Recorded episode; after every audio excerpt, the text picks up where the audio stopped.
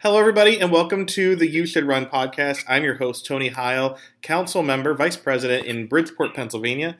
And if you've listened to my podcast in the past, you know I've talked to guests from every single state, from Maine to Hawaii, Alaska to Miami, Florida, and all points in between, from uh, local elections like myself and school board, all the way up to U.S. Senate. Uh, I encourage you to go back and listen to John Fetterman and Bob Casey and others.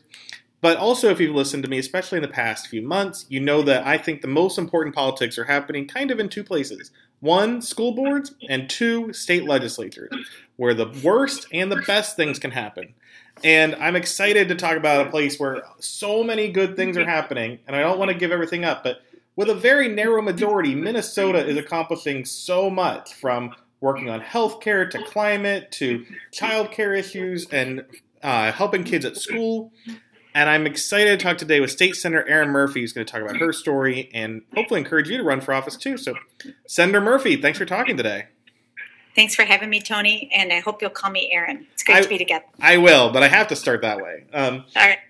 So, Erin, you know, uh, the first thing I always ask people is have you always been politically active, or did anything kind of. Um, I, I know you have a personal story about how what encouraged you to run for office, but have you always been a voter? Because it seems like everyone in Minnesota is politically active.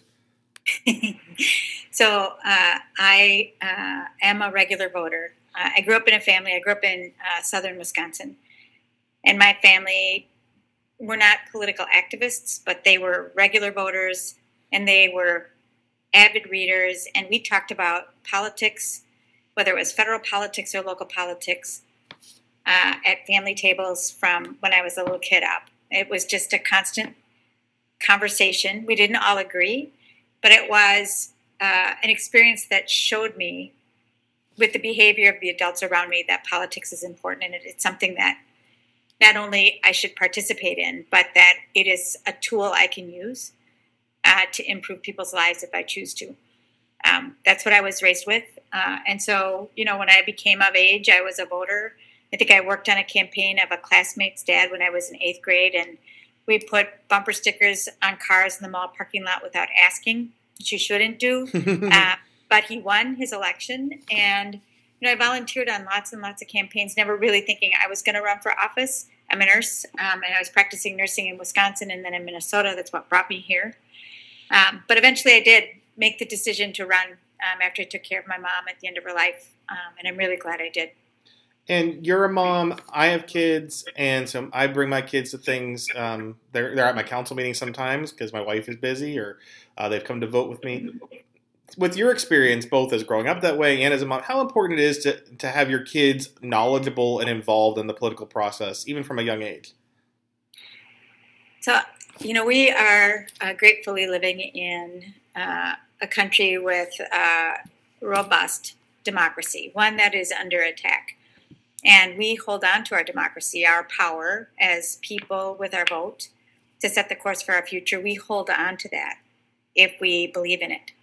Um, and to believe in something, you have to understand it. So I think it's really important for our kids to have a practical, um, practical experience with politics.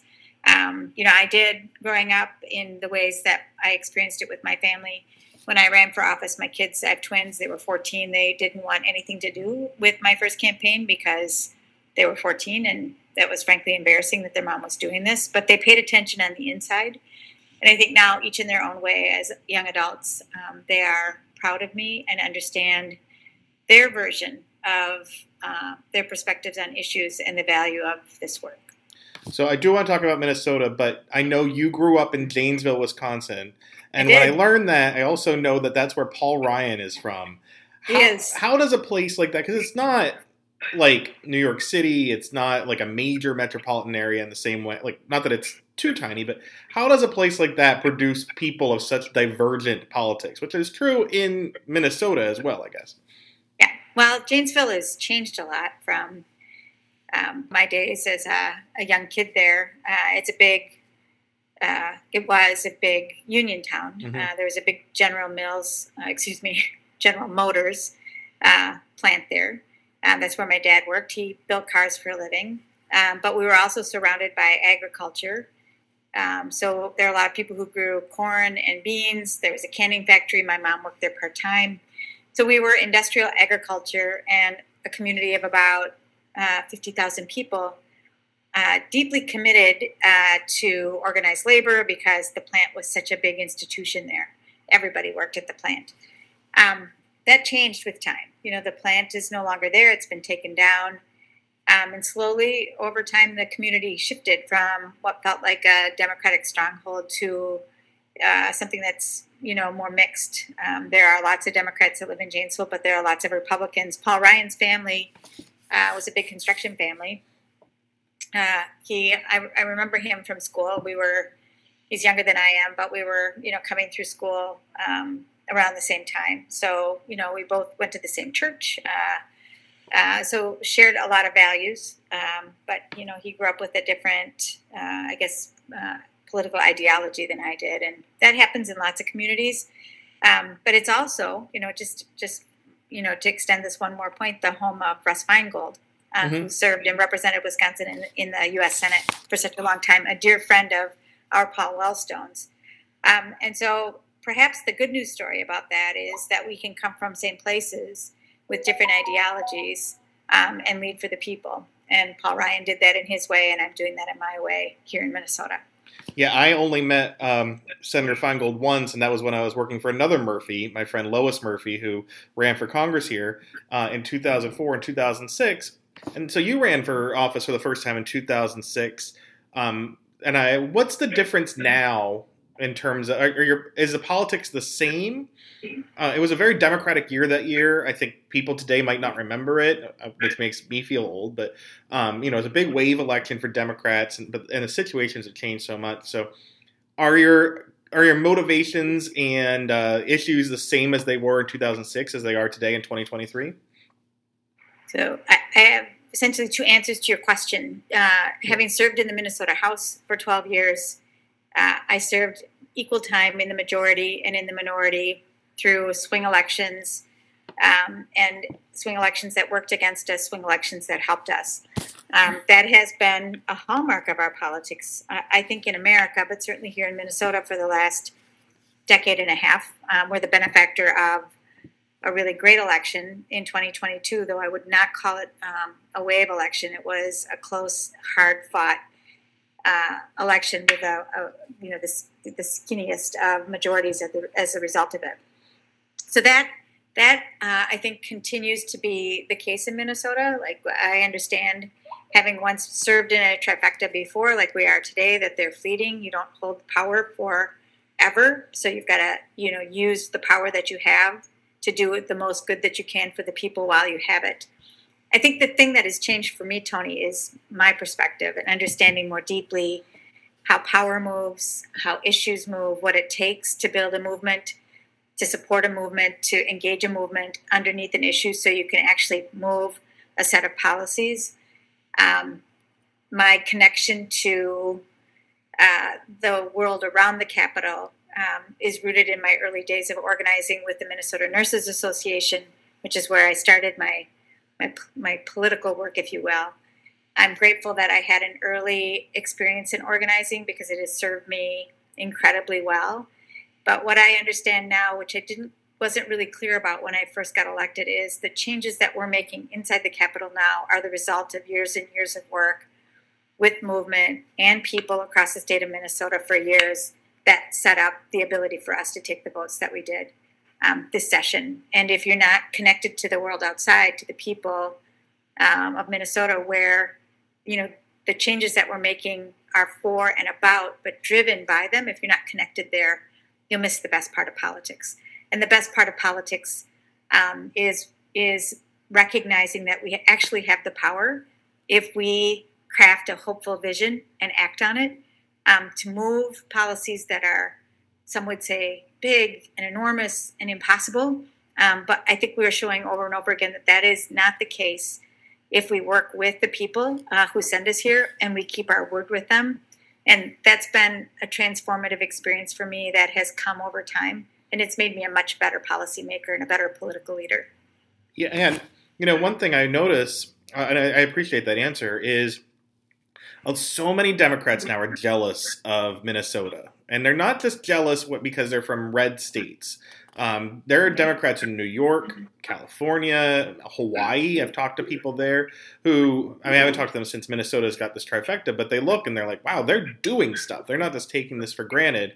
Do you think there's a big value in having a more purplish state, especially on that level of state legislatures, um, in terms of motivating you to do things as opposed to being in a very blue or red state where you're like, well, you know, you kind of carry on with the wave instead of having to work for it. Do you think that that having to work for it kind of ensures that you will do more when you have the power?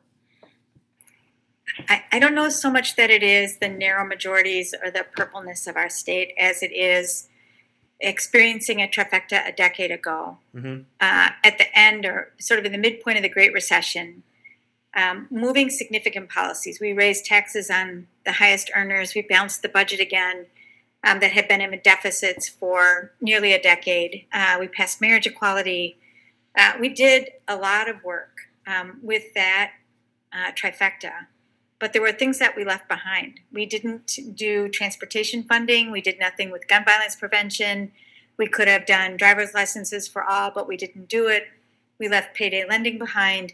There were a number of things that we didn't do because there were people who were worried that if we did too much, we wouldn't win our next election. And that concern about holding power trumped our desire to do what we needed to do for the people of Minnesota. It was a point of view, uh, it was driven by people who had a lot of seniority, um, and it got in the way of doing the work. And what happened after that is the people who helped us earn that trifecta were really disillusioned with us. Mm-hmm. They were angry, and it took a while to rebuild and restore the faith in them to actually put their muscle behind us again.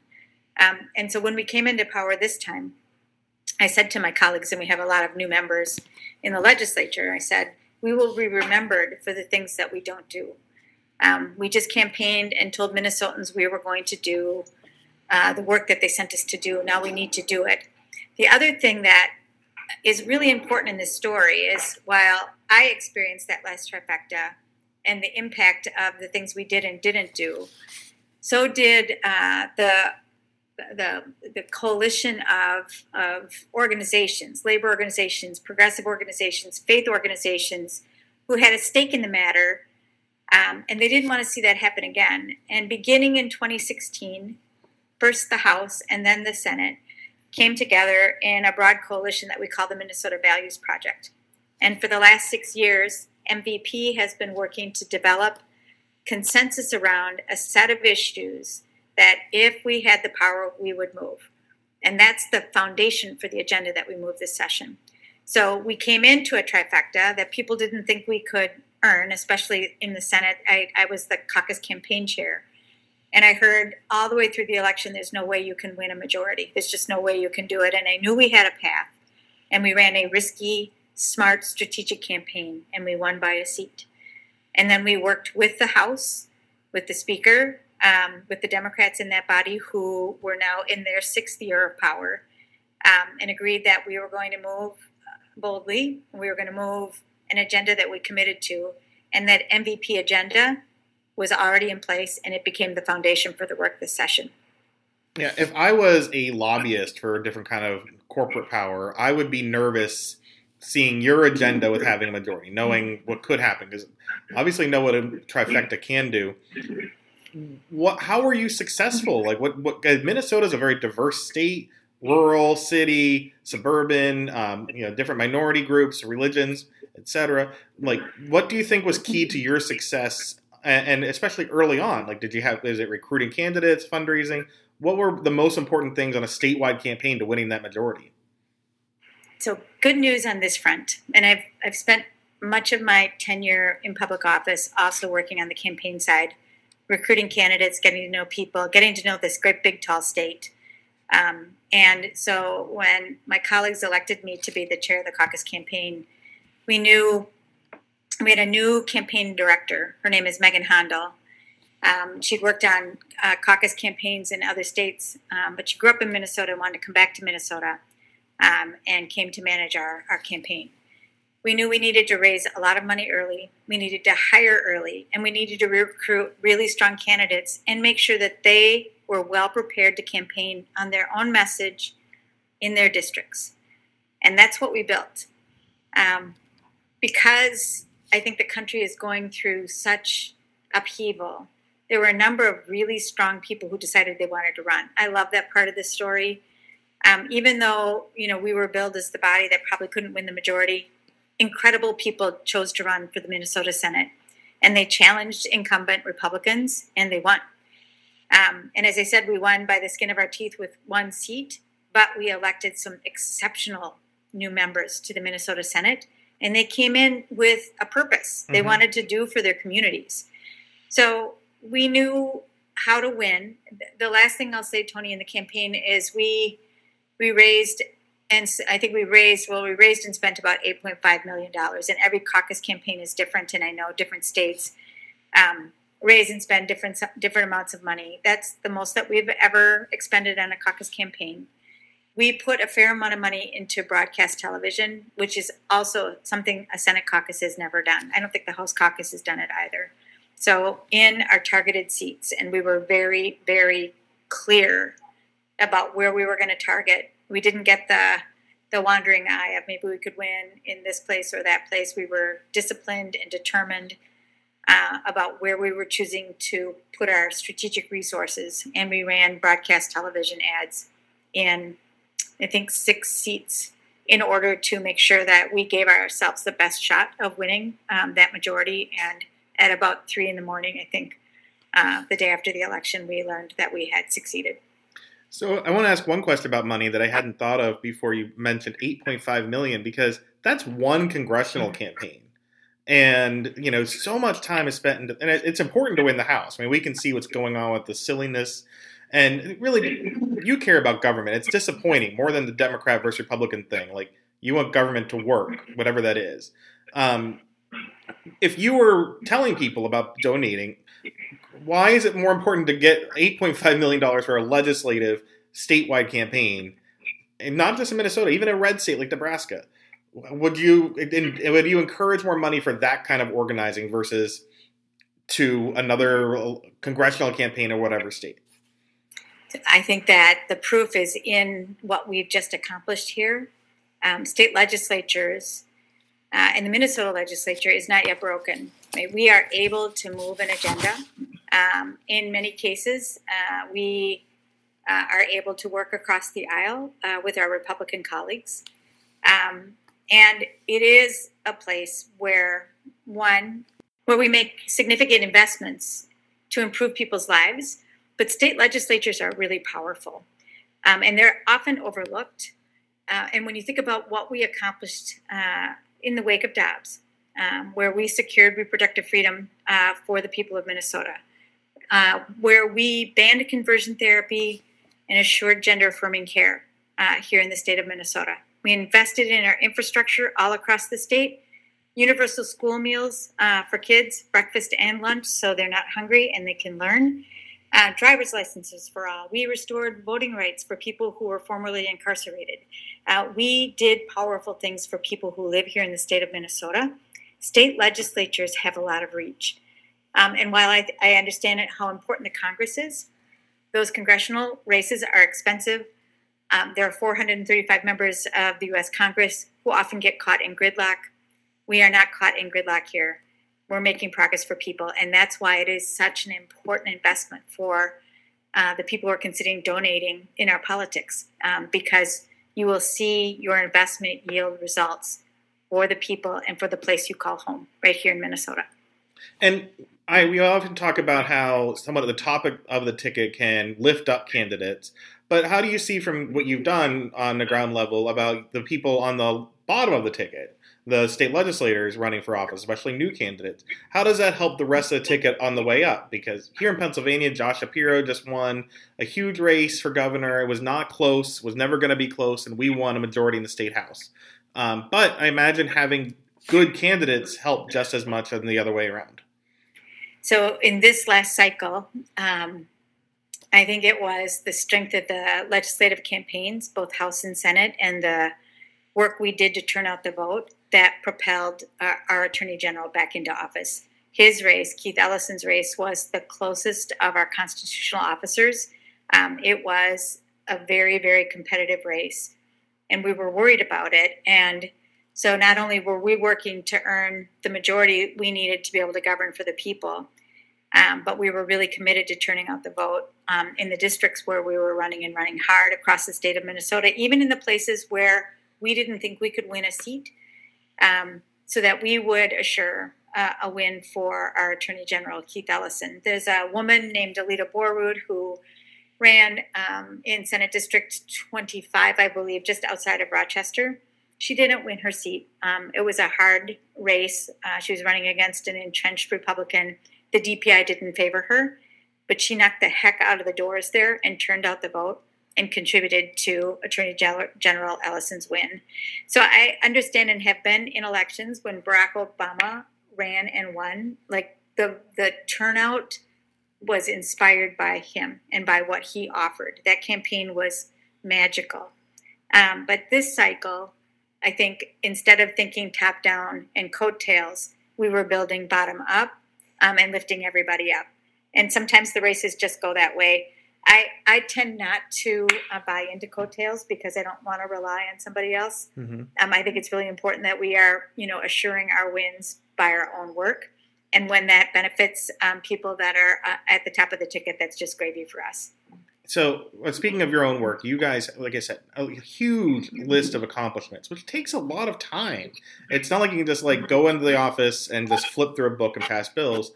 What, especially having seen the work and how hard it is to pass the bills, um, what are your top accomplishments this year? You mentioned school lunches. There's to me is very important. Should be important to everybody. And it's ridiculous that we're going backwards in states like North Dakota. But what what are what's your favorite accomplishment that if at the end of this year you'd be like, I'm going to put that on the wall and frame it?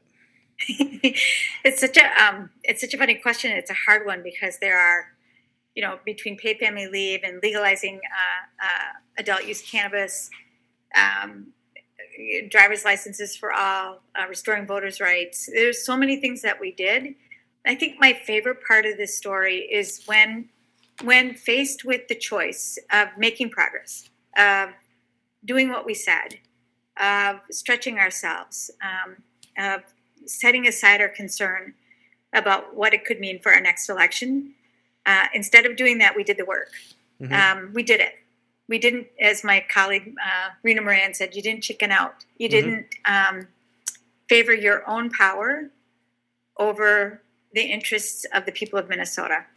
Um, and that part is so deeply satisfying and it's so important. And I, I am a subscriber to a joyful, purposeful politics that's intentional.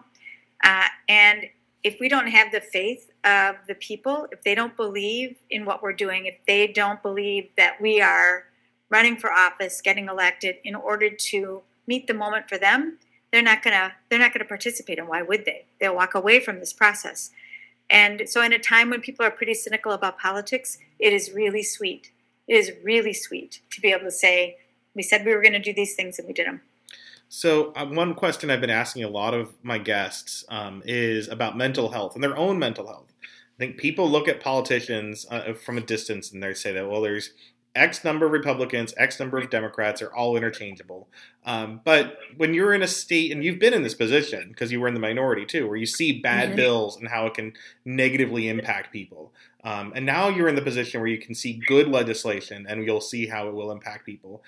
So many times I've asked people this question, it's about the negative impacts on mental health. How's your mental health when you're doing this? Is it like um, the endorphins rushing? Is it does it how does it affect you and your colleagues as human beings when you can go home and get things done? I have um, described this session uh, as uh, being uh, in labor, and the contractions are coming too fast and too hard, and there's no time to recover in between. We moved a lot of big issues through the legislature, and it is hard work, right? The, the opposition is real. Um, people who don't share this agenda. Um, and there were 34 of us and 33 Republicans, and they were often um, at odds with one another. So there was fierce opposition to what we were doing. So it, you know, while we had a majority, um, it is not easy to move an agenda um, when you are facing uh, a wall of strong opposition. Uh, so I, I do uh, pay attention to uh, uh, my own resilience. Um, I do a lot of walking. Uh, I do a lot of listening to music. Um, but I also know that I get a lot of energy out of making progress, out of the hard work with a successful outcome. Um, and I love people, um, including the people I serve with. Um, there are many uh, members of the Senate, both Democrats and Republicans, that I enjoy. I enjoy their company. And so while there are many long nights and hard weeks, um, I still find time with people. They make me laugh. Um, we can be good to each other, and that that uh, you know fills that part of uh, the hardness. Like it balances the hardness out for me, um, and it keeps me coming back. Yeah, you just mentioned about how you like your colleagues, both Democrats and Republicans. Um, and I, I, mean, I've heard that about Minnesota. Is Minnesota nice? I don't know if that's always the case. Maybe maybe, maybe they're nice in other states too. But um, do you think that your example it's because um, you're not, you haven't been vindictive? You've seen this in other politics where Florida, Texas, even though they've never lost the majority, they're vindictive, and anytime they lose a vote, right? Um, do you think that's maybe changed the hearts of some of your opponents on legislation to maybe change their mind on on different issues, or at least soften their hearts in opposition in some things. I, I do know it is the case that when you operate um, with integrity, when you, um, you know, early in my career, I I made a mistake that uh, I I recognized after I'd done it on a piece of legislation that was really complicated and I went to my then colleague, Tom Emmer, who's now serving in Congress. Um, I went to his office and said, uh, You know, you asked me a question, I gave you this answer. I learned afterwards that I wasn't right about that. And I want to let you know that I'd done that. And he said, I know that. I, I already knew it.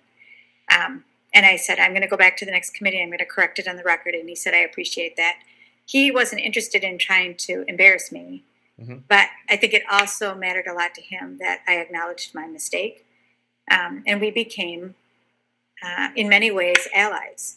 Um, not that we were going to vote the same, but we recognized each other's humanness in that moment.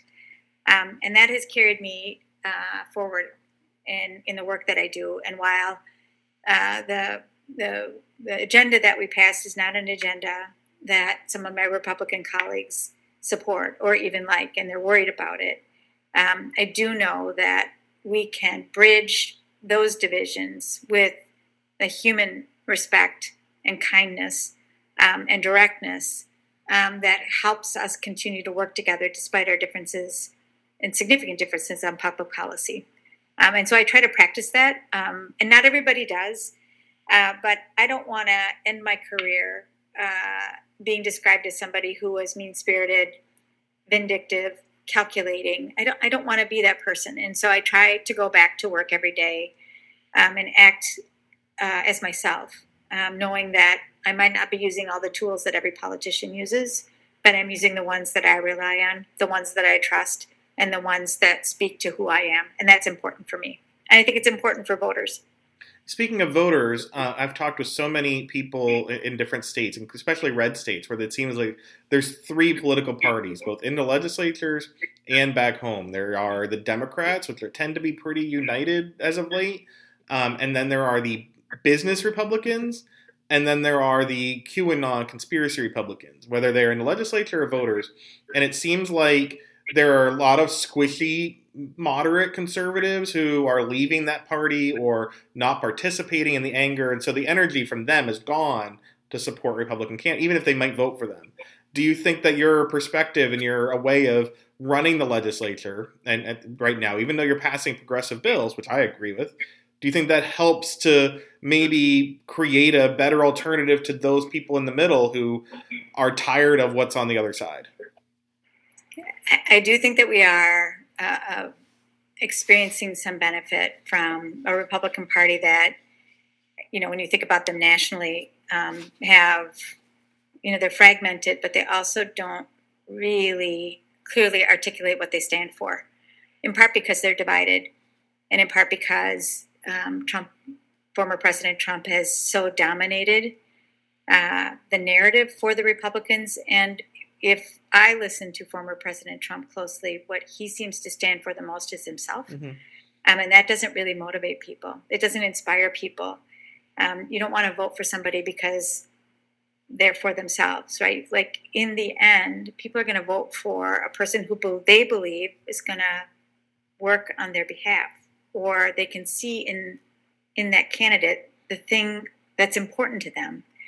Um, and and so I think the Republicans are you know struggling, and it, it happens. Uh, it's happened to the Democrats in the past as well, where they're going through a significant transition.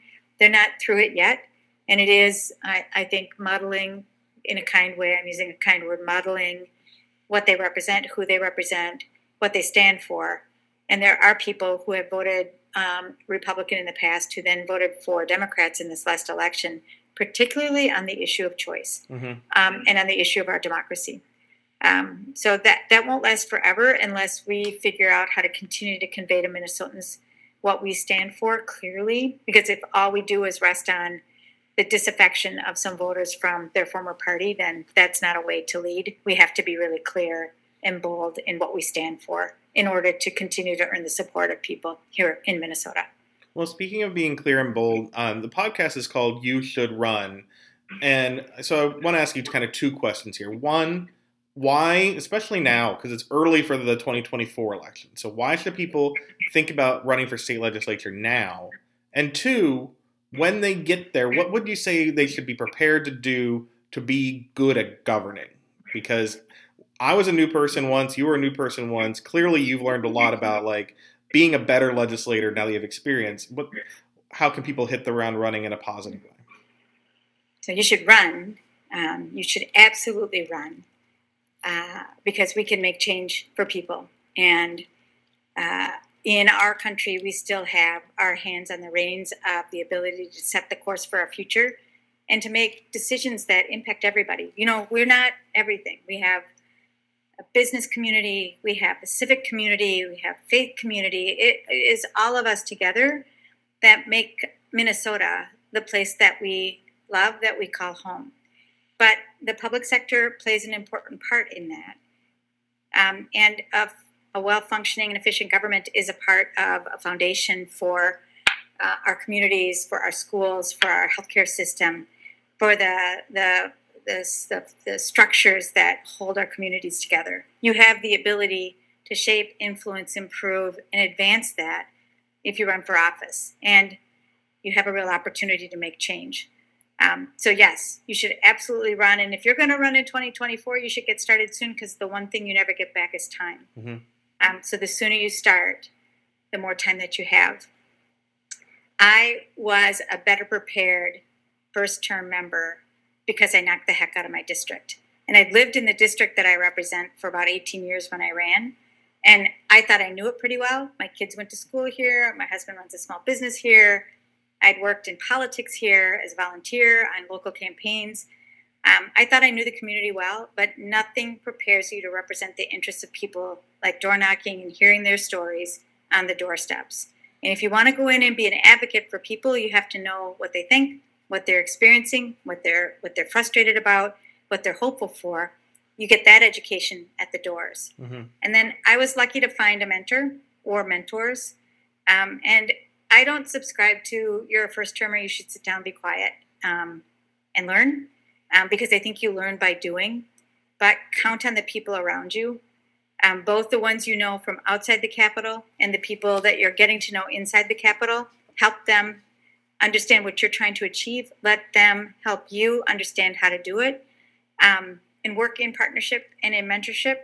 Uh, it was through the doing that I became a much stronger legislator. I feel much more clear about how power works um, much more clear about what it takes to actually move a significant piece of policy. And I'm a much more clear and I think effective political leader across the state of Minnesota because I've taken the time to get to know the state, to spend time in other places, but always through conversations with Minnesotans. They are my best guide, they are the best teachers. If you want to know the place you live in, get to know the people, they will be your guide. They will prepare you to lead and you'll be successful as a result. And you know, just on that note, I imagine that you, as someone who is a veteran of the legislature, who's been there, you didn't want the new people to be backbenchers. I assume, like you were excited to help them succeed. That's the whole reason you got them elected. That's right. That's right. And many of them carried significant pieces of policy, hmm and they got a lot of support from our caucus to do it. I um, I was lucky early in my tenure to carry a big piece of legislation. Um, there are plenty of examples of other newly elected members who carried significant pieces of legislation, and it it doesn't. I, and I've been when I was elected to the Senate, one of my senior members told me my job was to be quiet and just learn, which I don't agree with. You learn by doing hmm um, and and so I am I am really excited to be able to, to you know if you saw the 14 members who got elected and the work that they did, the the significant policies that they moved, uh, their their their vice chair chairpersonships, they sat on conference committees. Um, they had a very full experience, in part because there were only 34 of us. hmm Um, so we couldn't have anybody just sitting on the sidelines, but also because we are a stronger caucus together when we are doing the work together. Um, and they were magnificent. They really were. They were wonderful candidates. Um, they were strong in their own right. They were clear about why they were running. They came to the legislature, and they really, really did an awesome job for the people of Minnesota. So- I have to ask this question now because you've mentioned it, um, and I apologize for going long. But um, of those new people, you don't have to give any one example or single anyone out necessarily. But is there anything that you learned as an issue or a perspective that was new to you, even though you've been in the legislature for a while? Because I know even me, when I've had a new member of council on, like, oh, well, I hadn't thought of that. Uh, is there anything that like now that they had these new fresh eyes, whether as a candidate or as an elected official, that brought something new to you?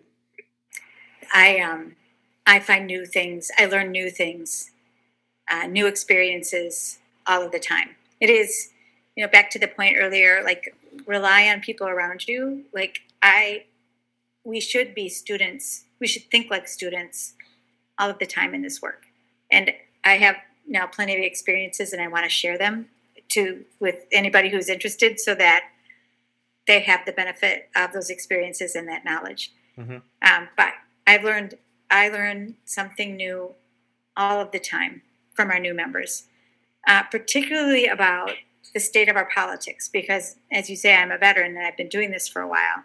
So to listen to somebody who has just won their first election, especially in a tough district, to hear them describe how it felt um, to, to win, but also how it felt um, to have negative mail delivered uh, in their neighborhoods, to have negative messages delivered to their community, um, how that feels for them, what it means for them, what that means for our politics, um, is a cycle that I don't ever want to step out of as long as I'm in public office.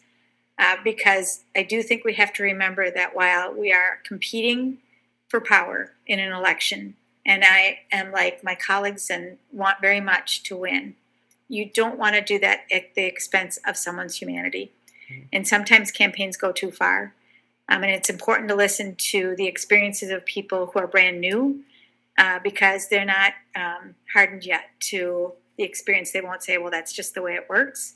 They will have a better story. And I think those stories are really important for me, anyhow, as I think about how to run the next campaign to make sure that we are still being human beings to one another and not uh, divorcing ourselves of that at the at the with the aim of winning because that's not the kind of win that serves us or the people of Minnesota very well.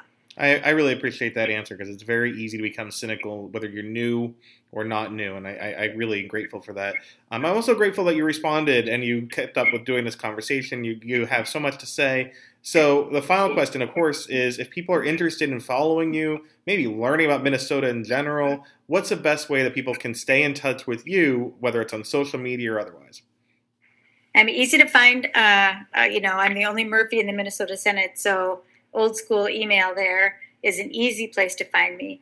But I'm also on Instagram, um, TikTok, uh, Twitter, and Facebook, uh, and I'm I'm active on all of those platforms.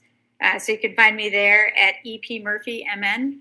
Um, and I'd love um, I'd love to see your name show up so I can follow you um, I'm easy to connect with. So send a message um, and let me know what you're thinking. And if you're going to run for office, let me know because I want to be helpful. Please reach out to Senator Murphy or Erin, as we're friends now, and uh, Lesson, because I encourage everyone, if you're thinking about it, maybe you should run for office too. Thank you, Erin, and I really wish you the best of luck, and I'm looking forward to your next successes in Minnesota. Thank you very much for having me, Tony. Happy birthday. Thank you so much.